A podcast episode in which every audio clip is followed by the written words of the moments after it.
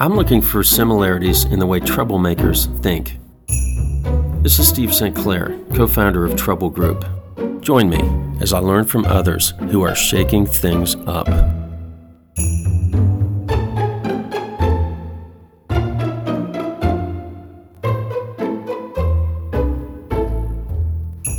Here's trouble. Karma Tenzing. Like many young adults living in Nepal, Karma dreamed of escaping to America he made it. He had a great job in foreign exchange in New York City. He was in the U.S. for about 18 years when a horrific earthquake hit Kathmandu, and he knew it was time to go back. When he did, he ran headlong into all sorts of issues. For instance, the people's crippling apathy based on their spiritual belief that bad karma is to blame for their predicament. Imagine trying to overcome that one. On May 15, 2019, Karma summited Everest, one of many mountains he's climbed. Welcome, Karma. Thank you, Steve. It's a pleasure. So let's start with the Nepal that you left. Sure. What was happening to the people of your country? Yeah, so um, so in April 25th, 2015, we had a devastating earthquake in Nepal. Uh, you know, um, and I was in New York then, and you know like uh, my family were all back in nepal. And every time i spoke to them you know it was it was kind of hard because you know the there, there, was issues all the time like no electricity no water food was scarce you know and they, they, they couldn't live inside the house. So there was a lot of problems that they were facing. And um, so i went i came back uh, into uh, 2015 around december was when i came back to nepal. And i just uh, before that i just read this book uh, a Nepali writer called Dor Bahadur Bista. He had written a, a, great book in 1991 called Fatalism and Development. And when I came back to Nepal, you know that that book made so much sense to me because that book talks about the concept of fatalism, where one blames their own karma for you know everything that's wrong. There's, so there's no accountability. There's no um, you know you're, you're not blaming the you're not keeping the government accountable or anyone else accountable for anything that goes wrong in your life. You're blaming yourself. So he talks about this in detail in his book. And when I came to Nepal, I saw that happening, you know, uh, in front of my eyes because there was a blockade by India, uh, where India had shut the border uh, to Nepal, and we Nepal had like uh, there was a crisis in terms of uh, getting, um, you know, petroleum and all these oil products. So so there was huge lines on the uh, you know on the petrol pumps. People were paying close to about you know 900 rupees per liter on the black market so that, that means that means it's about mm. twenty four dollars for a gallon. Uh, they were paying around that much, wow. and it, it just didn't make sense to me. And there was no revolution, no people not on the streets, you know, crying about it. it people just took it, you know, and that that to me felt like there's no accountability, and no one is holding anyone, you know, responsible for all these problems. So that was the Nepal. But also the relief the relief funds for the earthquake. Yes, did not get properly distributed, right? So yeah. So what happened was that um, you know uh, we were the government of Nepal. Uh, you know they were pledged about five billion dollars, and um, you know as in most developing countries, uh, these funds were not allocated properly, and I think we still we're still waiting for most of these funds to be you know allocated to the right sectors. And it's been about five years since the earthquake happened. So that's what that's what you walked into. Yes. Your reaction when you got on the ground uh, and you looked around, what did that feel like? I mean, you had come there to help the people, but it sounds like the people didn't want to help themselves. Yeah. So uh, rather than helping, I was actually helping from New York first. We had we were sending in a lot of food supplies, medical equipment. We we're sending we're sending it back to Nepal from New York. So I was doing all these events. Uh, you know, uh, I even had one for my work company where we had, you know, Ryan Serhant and all those, uh, you know, uh, uh, we had we had celebrities come to our events, and we were doing all these, you know, char- charitable fundraisers and sending all the money back to Nepal. Uh, that, that was originally what I did. I did that for a few months, and then I realized that, you know, maybe this is not the right way that I need to be on the ground myself. And in December of 2015, that's when I came back to Nepal to see the reality, to see what's going on in Nepal. And when I came here, I saw uh, the the concept of karma, the fatalism concept, uh, being applied, you know, by people in daily lives. No one is blaming anyone else for their misery. They're all blaming themselves, and you know, it's like their karma. It's what they deserve. Uh, so I felt like I have to come. I had to come back and do something, and that's when my journey back to Nepal started. So after 18 years, I moved back to Nepal you know, um, and I thought, you know, maybe I could do something to change, uh, you know, this concept and also do a lot of my social entrepreneurship endeavors here. And how did? I mean, it must have felt. You must have had moments where it felt impossible. Yes, yes. Uh, there's, uh, you know, over here, uh, there's a lot of bureaucracy over here. Uh, it's not easy to get work done. Uh, you know, Nepal is very it's it's it's a it's a developing country, you know, and like any other developing country, I feel like it has its own flaws and problems. So coming from a system like America, where you know everything is done via paper, over here it, it wasn't such that over here, you know, you need to be there yourself for any small issue, and then uh, it's a lot, it's a lot of I'd say a lot of you know being physical present than paper pushing. And I, I just want to put this into context for the listeners too, because this is. Um, podcast really about business troublemakers, and you're in the business of helping an entire country. Yes. Against tremendous odds. That's right. Yes. How did you keep your focus? I mean, did you sit down and make a business plan? Did you just surround yourself with the right people? What what was your turning point, in other words?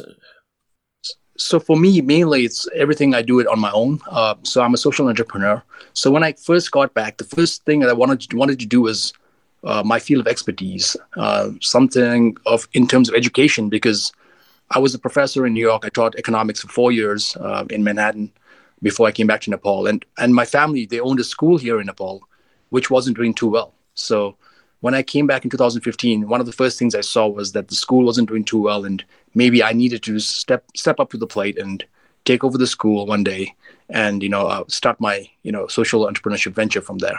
So that's in 2016.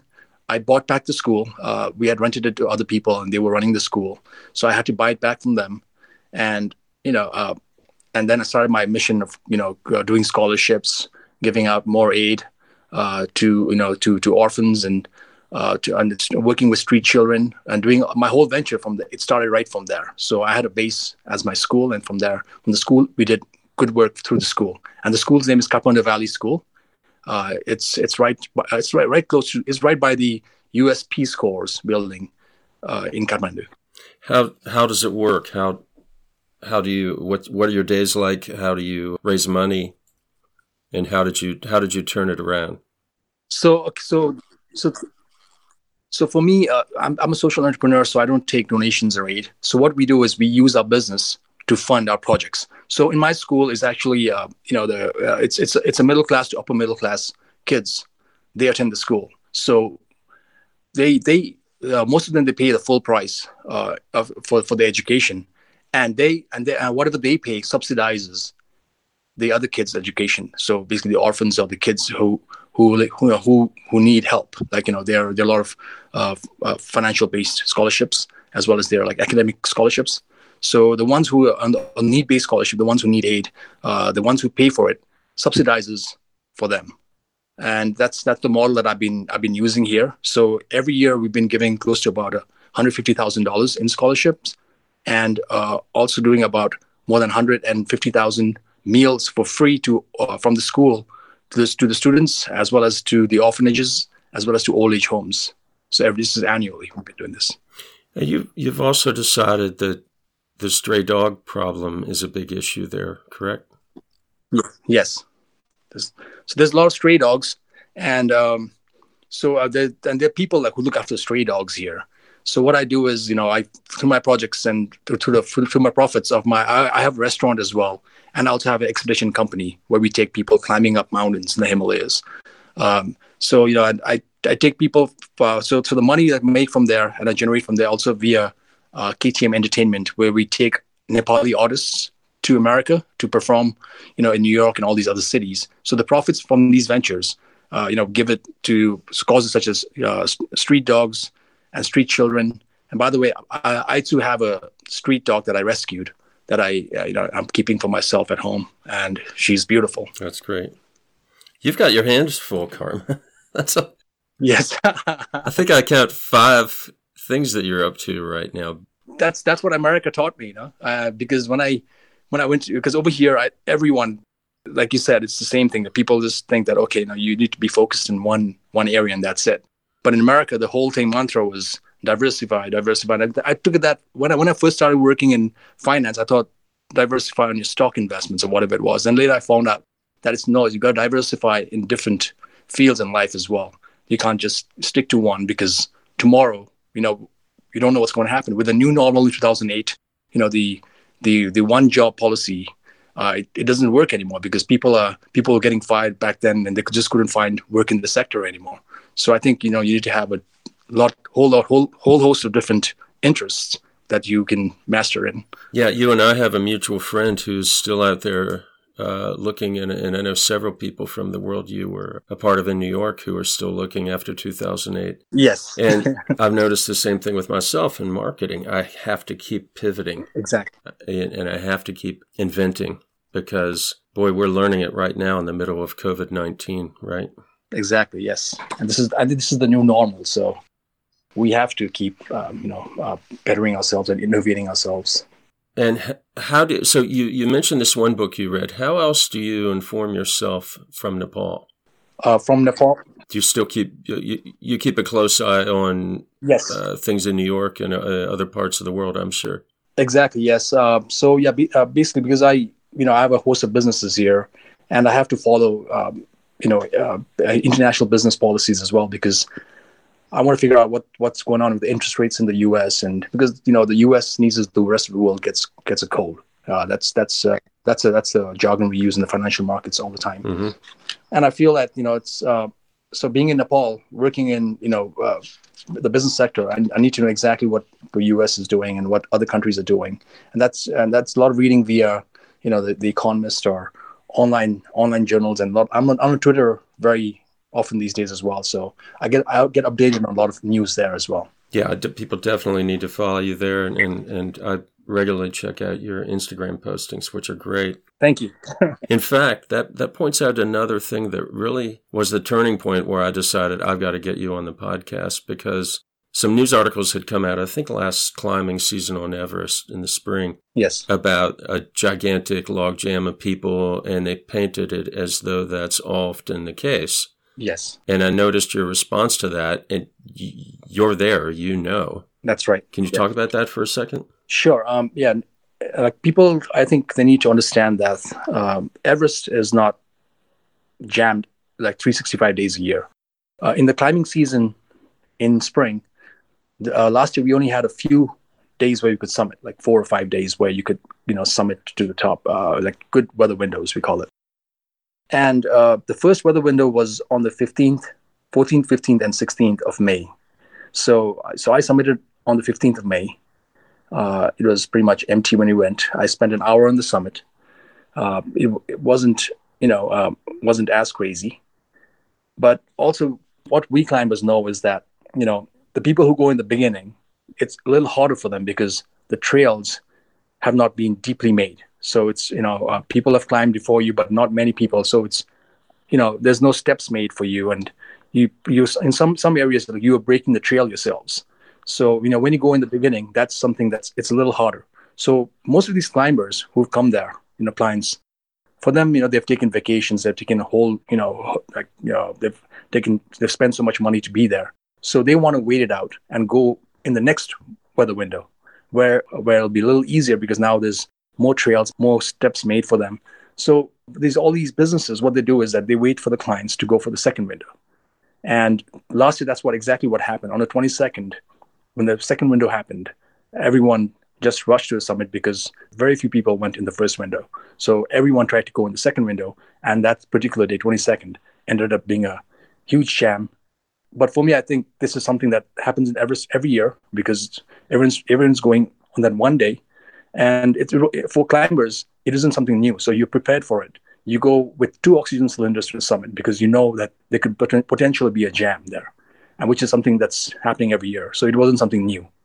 So that was my narrative, saying that you know it's not a big deal. It's something that's happening every year, but you know, uh, and that's not that's not that's not what's killing people because people are dying because rather than jam, they're not being cautious because they haven't taken two oxygen cylinders. So we tell our clients to take two oxygen cylinders that can last you 20 hours so if you're only taking one, because you know most climbers they because they they are, they are so tired by then they're so weak by then they, they only want to take one cylinder and risk it. Right. So you know if, if that's if that's what you do, then you're risking yourself and the Sherpa's life. And I think uh, you know um, I see I've seen a few climbers do that in the past, but that's but I wouldn't recommend that at all to any of our clients. And I, I got the sense that you being there on the ground and knowing these Sherpas, you understand deeply the economic impact and the rather the economic advantage.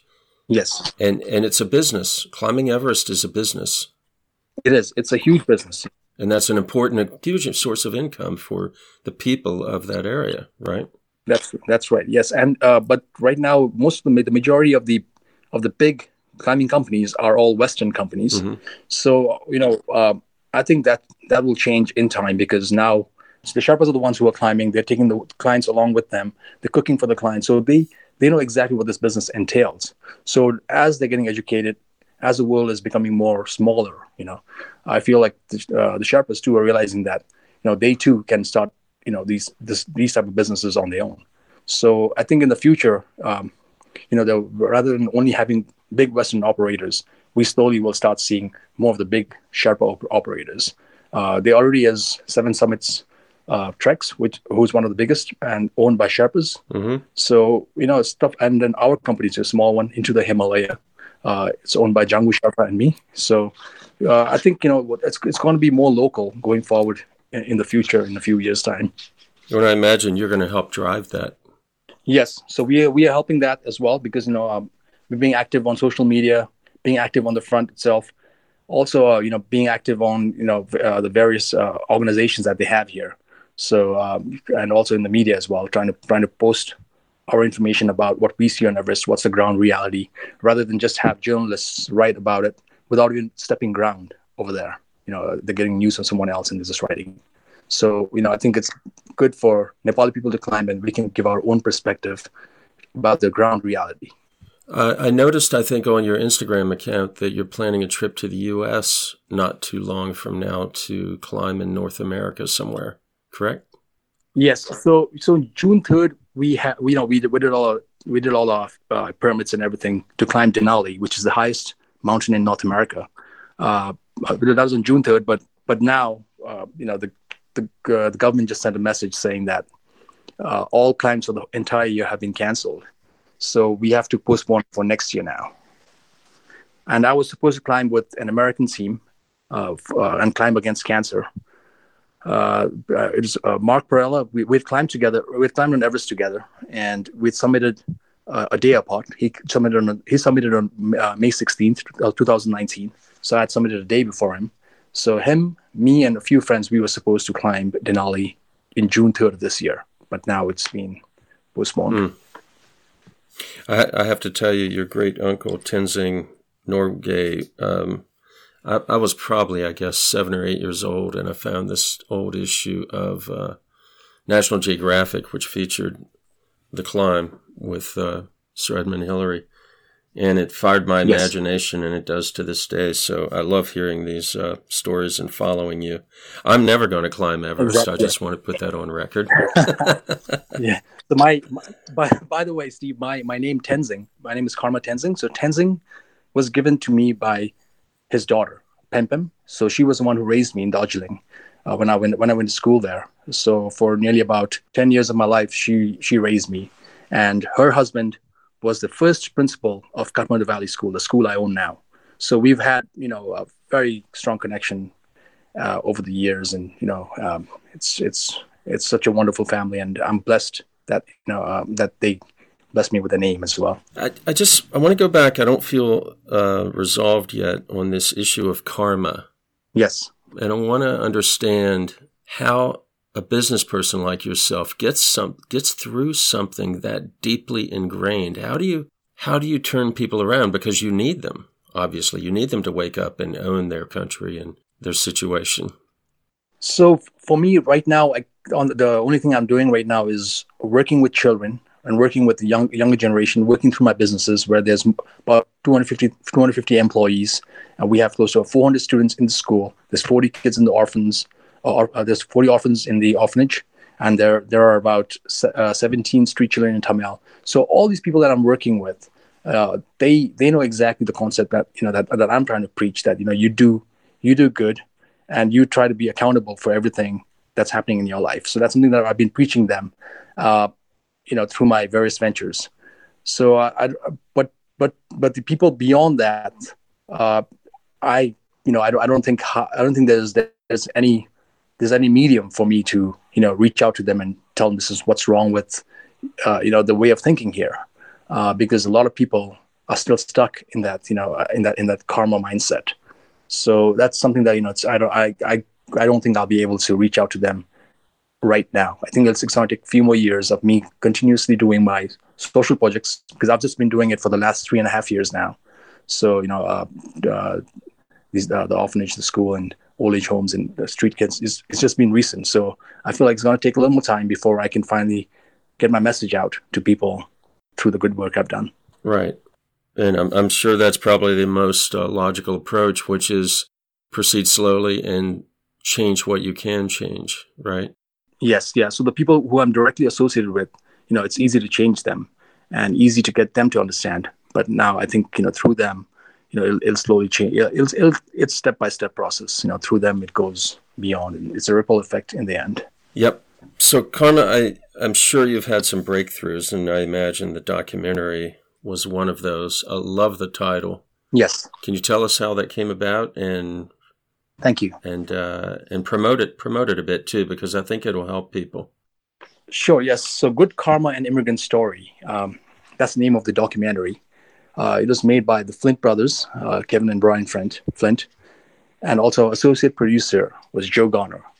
Uh, in 2008, after the housing crisis, uh, you know, I was I was working in Chicago, and I used to drive back from Chicago to New York. Uh, you know, every every now and then I used to drive back uh, to visit my friends and family in New York. And I used to post on Craigslist about on rideshare, like if anyone wanted to try, go back with me, you know, I'd I'd be willing to take them along and all that stuff. So one day, you know, I, out of the blue, I get I get a call and somebody wants to, you know, wants a ride and wants to go back to New York with me.